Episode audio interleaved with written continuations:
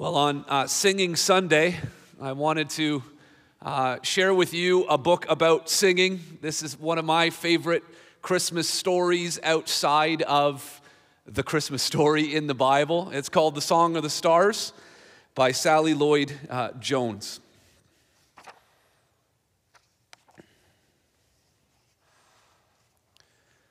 The world was about to change forever, and it almost went by unnoticed. But the leaves that night rustled with a rumor. News rang out across the open fields. A song drifted over the hills. The wind whispered it softly in the sycamore trees that waved their moonlit branches to the sky.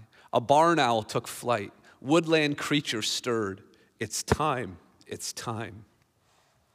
In the pine woods, two deer raised their heads. A big brown bear sniffed the air. A red fox darted. The faces of little flowers lifted to the skies. It's time. It's time. The skies shouted it to the seas, that thundered it to the waves, that roared it to the great white whales, that sang it to the starfish in the deep, and tiny sandpipers danced it on shining sands. It's time. It's time. The running rivers bounded over boulders, and otters clapped and played and sang, and the ducklings that splashed and quacked, and the salmon that leaped and leaped. And tiny field mice, and insects, and little creeping things, and sparrows and robins. And every single blade of grass squeaked and hummed and chirped and sang. It's time. It's time. Wild stallions drummed it into the ground. Get ready, get ready, be glad, be glad. On a lonely peak, a lion raised his strong head and roared it out to the empty wilderness the mighty king, the prince of peace. All the stars joined together in a chorus that rang out through the heavens, the bright and morning star. And on a hillside overlooking a little town, sheep nuzzled their new lambs, the good shepherd. Suddenly, the angels lit up the whole sky, and a great choir sang it out loud. It's time. He's come. At last, he's here. And in the little town, in a little shed, in a little window, a candle flickered in the dark and a tiny cry rang out in the cold night air. And high above, a single star, set in the highest heavens, shone out brighter than all the others and poured down silver onto the little shed, a light to light up the world. The animals stood around his bed, and the whole earth and all the stars and sky held its breath. The one who made us has come to live with us. And a young mother with no place to rest, nowhere to stay, kept it as a song inside her heart Our rescuer. And they gazed in wonder at God's great gift, lying on a bed of straw wrapped in rags, a tiny little baby. Heaven's son sleeping under the stars that he made.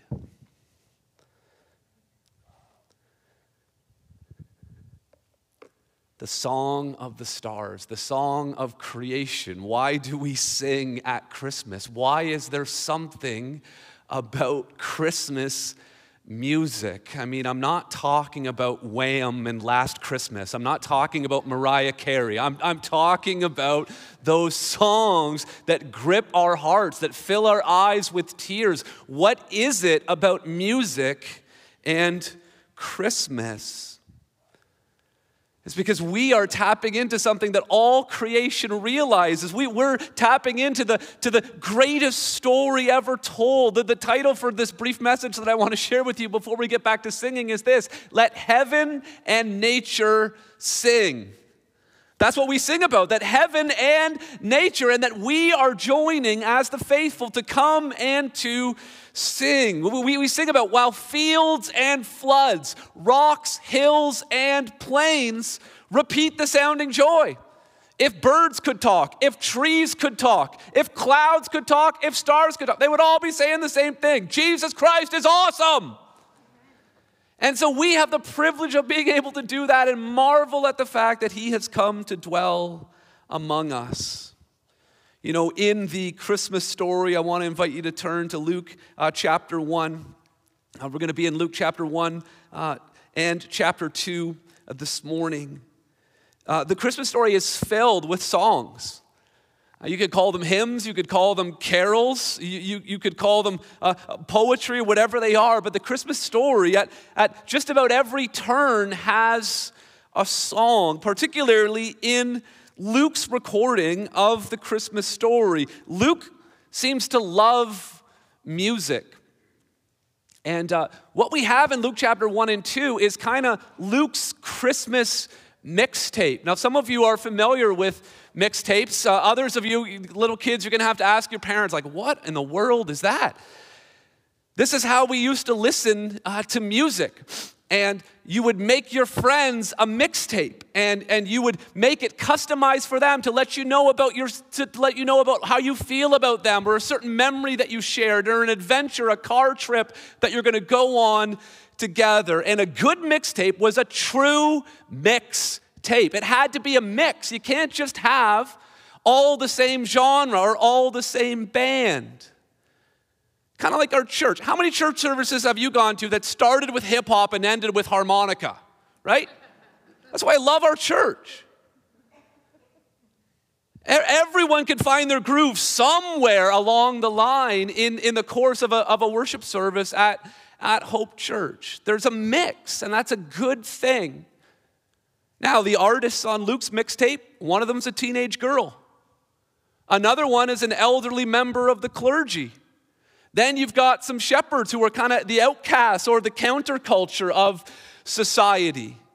And, and you've got all of these, then you've got supernatural beings, the angels are singing. And then you have these dear old front row saints, Anna and Simeon. I'm pretty sure Anna and Simeon's musical taste would have been different from Mary's, who was a teenage girl. I'm pretty sure the shepherds weren't listening to the same music and singing the same songs as Zachariah, who was a priest. There was a mix.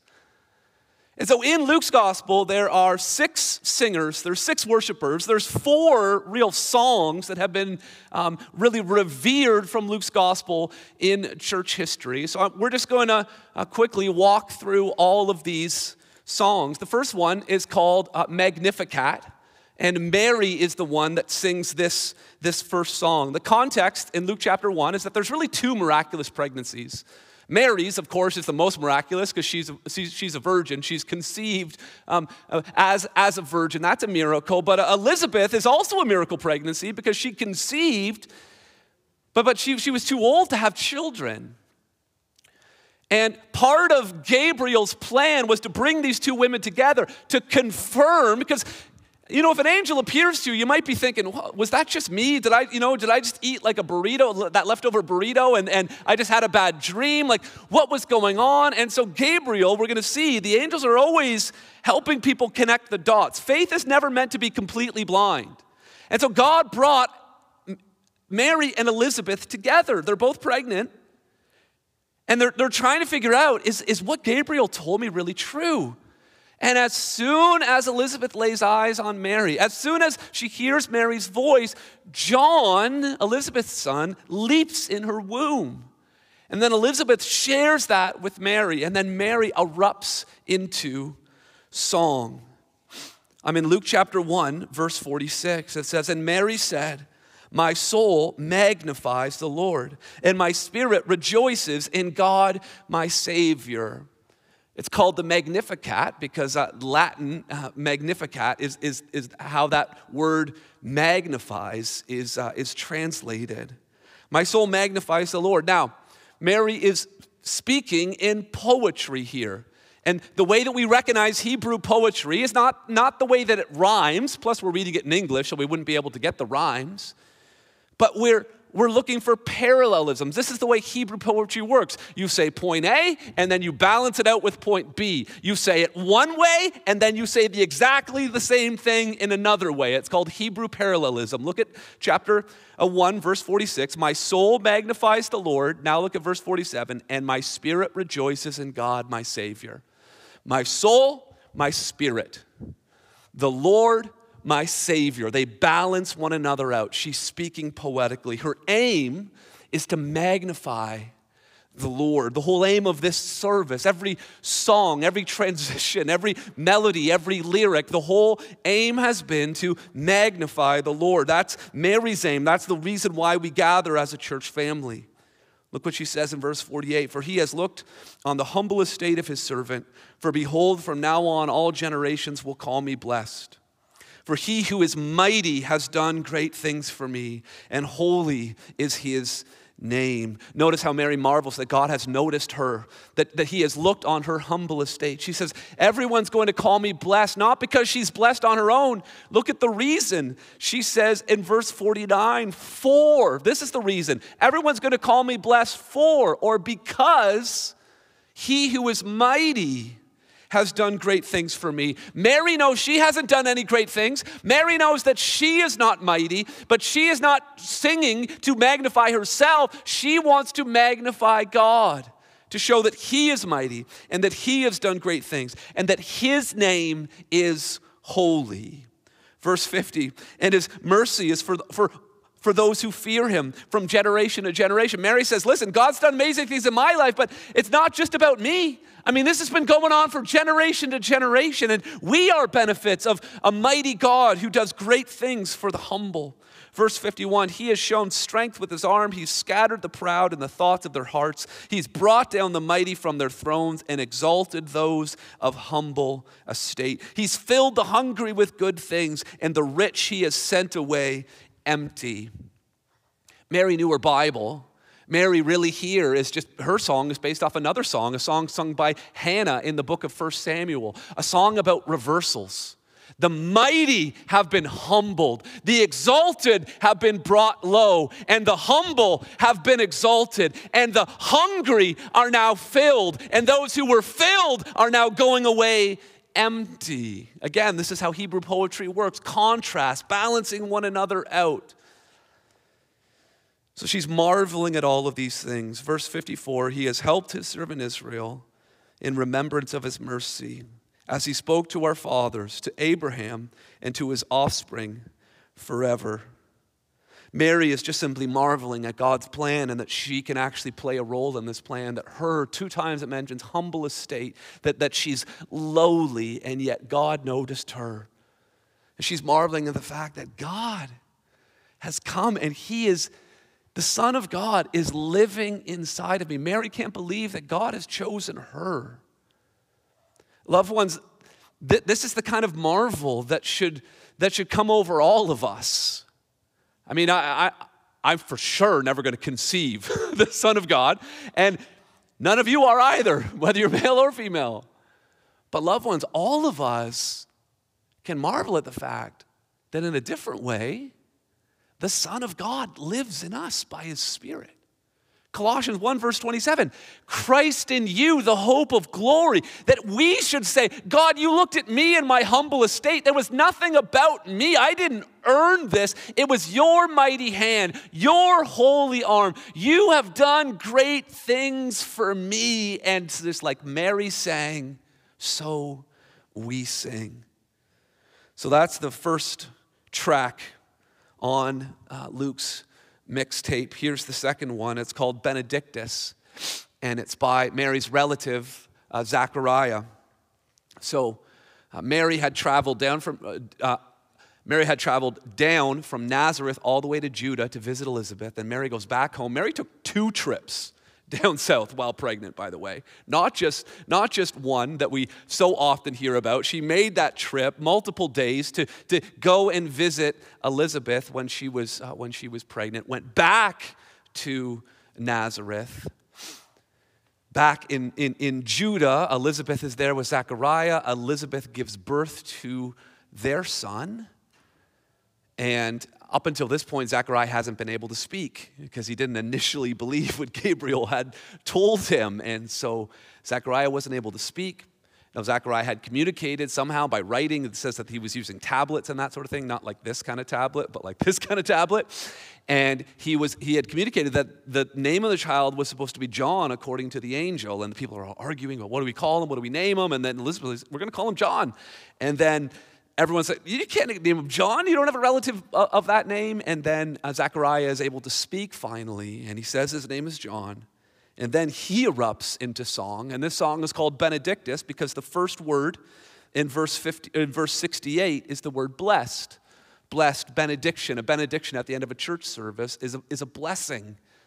So this, this song is called a Benedictus. Look, look at verse 67, and it says, And his father Zechariah was filled with the Holy Spirit and prophesied, saying, Blessed be the Lord God of Israel, for he has visited and redeemed his people, and has raised up a horn of salvation in the house of his servant David. Zechariah is not from the house of David. He's a priest, he's from the house of Levi. So he's not talking right now about their child, he's talking about the child that is in Mary's womb right now.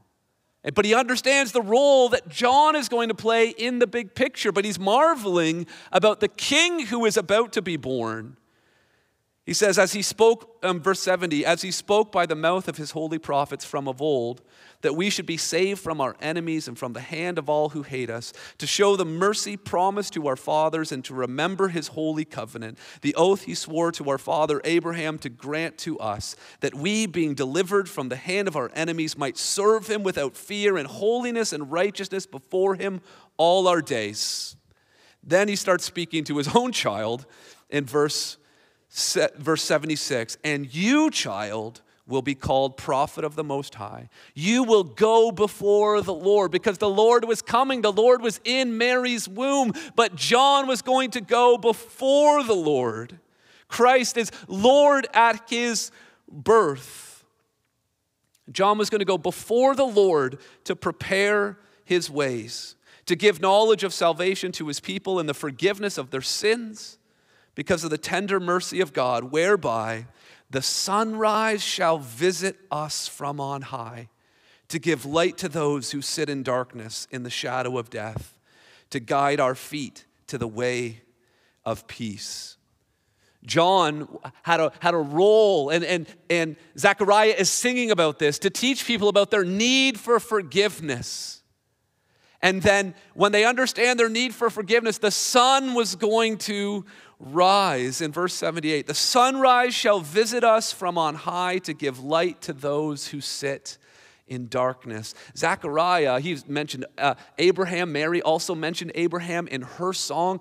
Zechariah is putting the pieces together. He's seeing the fulfillment of all of these prophecies and he says this sunrise is coming. This light is going to shine in the darkness Zechariah, no doubt, has this passage of scripture from the Old Testament on his mind. Sorry, our screen bulbs burned out this morning. That's why we have these TVs. I can't really see that much. Isaiah 9 2. The people who walked in darkness have seen a great light. Those who dwell in a land of deep darkness, on them a light has shone. And so Zechariah is seeing that this, this child that, that Mary is about to give birth to is the one who is going to bring light into the darkness. So when we sing with Mary, we marvel that God would recognize our humble estate and would do mighty deeds on our behalf. And when we sing with Zechariah, we marvel that, that God has shone his light into the dark, the darkness of our sin. God has shone light and made a way for us to be forgiven. That's the, the third track. Sorry, that's the second track. Here's the third track. It's called Gloria, and it's sung by the angels. So Mary and Joseph make their trip down to the, uh, the really province or the, the, the, territory of Judah. They go to Bethlehem. Jesus is born there. An angel appears to shepherds Uh, who were watching their, their flocks that night. And they announced that, that Christ has been born. There's a Savior. And here's what you got to look for you got to find a baby. Sounds a little random, but you got to find a baby. He's going to be sitting in a feeding trough, okay? He's going to be wrapped in swaddling clothes. That's normal for a baby, but he, they're gonna, he's going to be in a trough. That's not normal. So go around and try to find something that looks like that. Try to find a baby in a trough. And after the, after the angel gives these details that the Savior has been born, then innumerable angels, this massive choir, appears in the sky. And here's what they say in verse 14 this is the, the third song Glory to God in the highest, and on earth peace among those with whom he is pleased. The angels declare that glory belongs to God in the highest. This is the whole reason why Jesus had to come. Listen, we were created for God's glory. We were designed to reflect His glory. We were made in His image. But rather than fulfilling the purpose for which we were created, which was to give glory to God, we started stealing the glory for ourselves. That's what Adam and Eve were about when they took the fruit. They were saying, we, we want to live life without God, we want to make our decisions on our own. And so they became glory thieves. And all of us are glory thieves. The, Bible says in, in Romans 3:23, all have sinned and fallen short of the glory of God. The essence of sin is to, is to reject or refuse to give God glory and to either take the glory for ourselves or to give glory to something or something else and worship it as an idol. But the angels have come to say, no, God's going to set things straight. The Savior has been born so that glory would go to God. And then the result after that is, and on earth, peace among those with whom he is pleased. Zechariah mentioned peace in his song. Now the angels are mentioning peace as well. How is we so often talk about peace? Why can't we just have peace on earth? Why can't this region of the world have peace? Why can't these two groups of people have peace with one another? We need to understand there will not be peace on earth until there is glory to God. The reason why there is no peace on earth is because we are trying to take the glory for ourselves. And rather than having glory in its proper place, we fight and kill and disagree and, and accuse and attack one another. There will be no peace on earth until there is glory to God.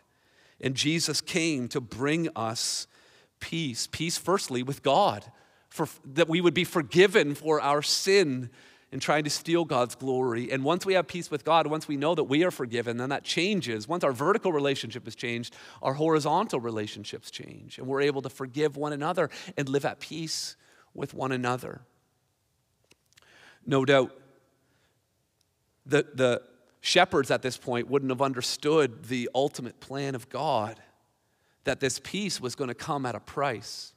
Isaiah 53, verses 5 and 6 says, prophesying about this son when, when he grew to the age of 30, this is what would happen to him. But he was pierced for our transgressions, he was crushed for our iniquities. Upon him, notice this, was the chastisement that brought us peace. Upon him, he was chastised, he was pierced, he was crushed so that it would bring us peace. Glory to God and peace on earth. This is the price of peace and with his wounds we are healed. All we, like sheep, have gone astray.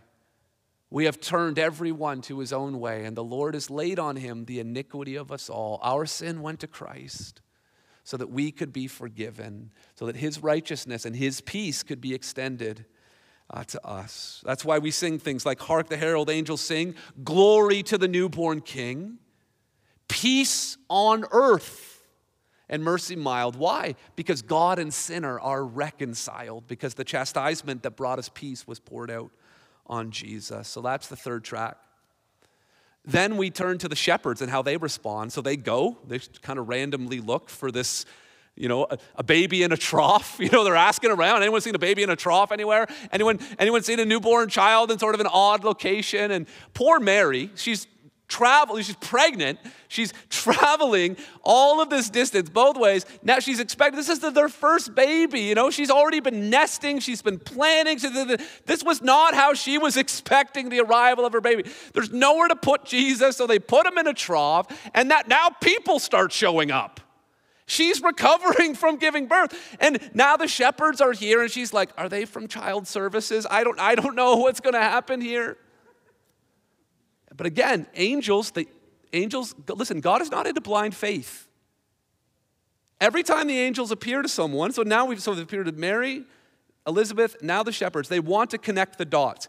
Here's how you can verify what we've said. So the shepherds go and they find a baby, and he's in a trough. And they're able to share that with Mary. Mary's able to share their story. Mary treasured these things in her heart. The shepherds go off and start uh, sharing with everybody. Look at chapter 2 verse 20. There's no title, there's no lyrics to this song. I just call it Untitled uh, by the shepherds. But look at chapter 2, verse 20. And the shepherds returned, notice this, glorifying and praising God for all they had heard and seen, as it had been told to them. So they were glorifying God. They were praising God. That's what we're supposed to do. And again, I think the shepherds' style of music was a little bit different. Like shepherds were a little bit out there, you know? I think the shepherds might have been, they might have been the indie rockers or, or the hip hoppers. You know, not everyone was totally into what they were in. So their, their form of worship, their form of praise would have been a little bit different from everybody else's. But they glorified and they praised God in their own way. So amazing. So the shepherds, they have this little uh, untitled uh, song. Then we have the last sort of official song that's been recognized uh, by the church. This song is sung by Simeon uh, towards the end of Luke chapter 2. Now Jesus is about to be presented at, at the temple, um, sort of like a, like, a, like a child dedication, like we practice here at, at Hope Church. There was an offering that, that was to be made, there was a number of rituals that, that were to be expected. And we're told about uh, Simeon in uh, Luke chapter 2 Look at verse uh, 25. It says, Now there was a man in Jerusalem whose name was Simeon. And this man was righteous and devout, waiting for the consolation of Israel, and the Holy Spirit was upon him. And it had been revealed to him by the Holy Spirit that he would not see death before he had seen the Lord's Christ. And when he came in the Spirit, notice the repetition of the Spirit. He's filled with the Spirit. The Spirit had told him something, and he came into the temple that day in the Spirit, led by the Spirit. And this is what he says. It says, and this is what he sees. And when the parents brought in the child, Jesus, to do for him according to the custom of the law, he took him up in his arms and blessed God and said, Lord, you are now letting your servant depart in peace.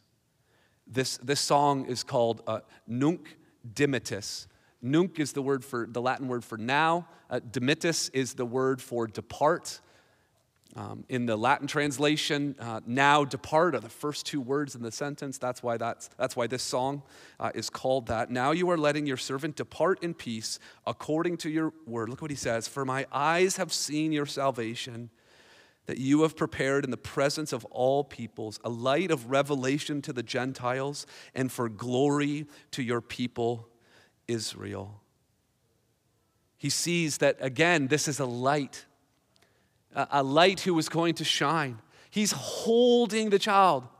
You, you know what it's like as, a, as, a, as an aunt or an uncle or a close friend or a grandparent when someone that you love has a child, you, you hold the baby for the first time, you smell their head, and you, huddle, you cuddle them close, and they grab your finger. And whether they're sleeping or if they're awake, and you see their eyes, look what the Mars of Simeon here is holding Jesus like that. Now, again, poor Mary. I just, I, I don't know if she knew Simeon or knew about Simeon. Random stranger comes up and says, Can I hold your baby? This is a new mom. And yet, here he is holding this precious little child. And he knows in that moment that he is seeing the salvation of the Lord. And he says that this is salvation that has been prepared in the presence of all peoples, a light of revelation to the Gentiles and for the glory of your people, Israel. It's a light of revelation. Again, so, so many of these songs are really rooted in the prophecies of Isaiah. In Isaiah 49, verse 6, God, God says, I will make you as a light for the nations that my salvation may reach to the end of the earth. I mean, right at this point, they are at the center of Judaism. I mean, it doesn't get more Jewish than with a guy named Simeon holding a baby in the temple. This is the absolute center. You, you can't go any close to the absolute center of what it means to be ethnically, culturally Jewish. But Simeon knows this isn't just a Jewish Savior. This is a Savior who's going to be a light of revelation for all of the nations, for all of the Gentiles. And he praises God. So, loved ones, Christmas is not just about us. Loved ones, Christmas is not just about us singing to ourselves and singing to God. Christmas is about us recognizing that we are called to be a light to the world and that this is a message that needs to be spread. That's the Benedict, uh, sorry, the, the, the Nunc Dimittis. And then lastly, every good mix, mix, uh, a mixtape has a, has a bonus track. And again, if you don't understand what I'm doing with side A and side B here, just ask your parents, okay? There's a bonus track, and this is, this is Anna. Verse 36 And there was a prophetess, Anna, the daughter of Phanuel of the tribe of Asher. She was advanced in years, having lived with her husband seven years from when she was a virgin, and then as a widow until she was 84. She's lived on her own all this time. She did not depart from the temple, notice worshiping with fasting and prayer. She had been waiting all of this time and worshiping while she waited. And coming, verse 38, and coming up at that very hour, she began to give thanks to God and to speak of him to all who were waiting for the redemption of Jerusalem. Loved ones, Anna is an example of we worship while we wait. Loved ones, our world is, is, is, is still broken. Christ has come to put it together. There is a first advent, but there is a second advent that we are waiting for. We want things to be made right. And again, when we thought about Christmas in 2020, we thought, I can't wait until Christmas 2021 when things will be different. Sorry, things aren't different. We're still waiting but we will worship while we are waiting because he has already come and he will come. And he sustained Anna for 84, however many years she was there in the temple waiting. She saw the fulfillment of God's promise and she was able, she came into the temple that day worshiping and giving thanks.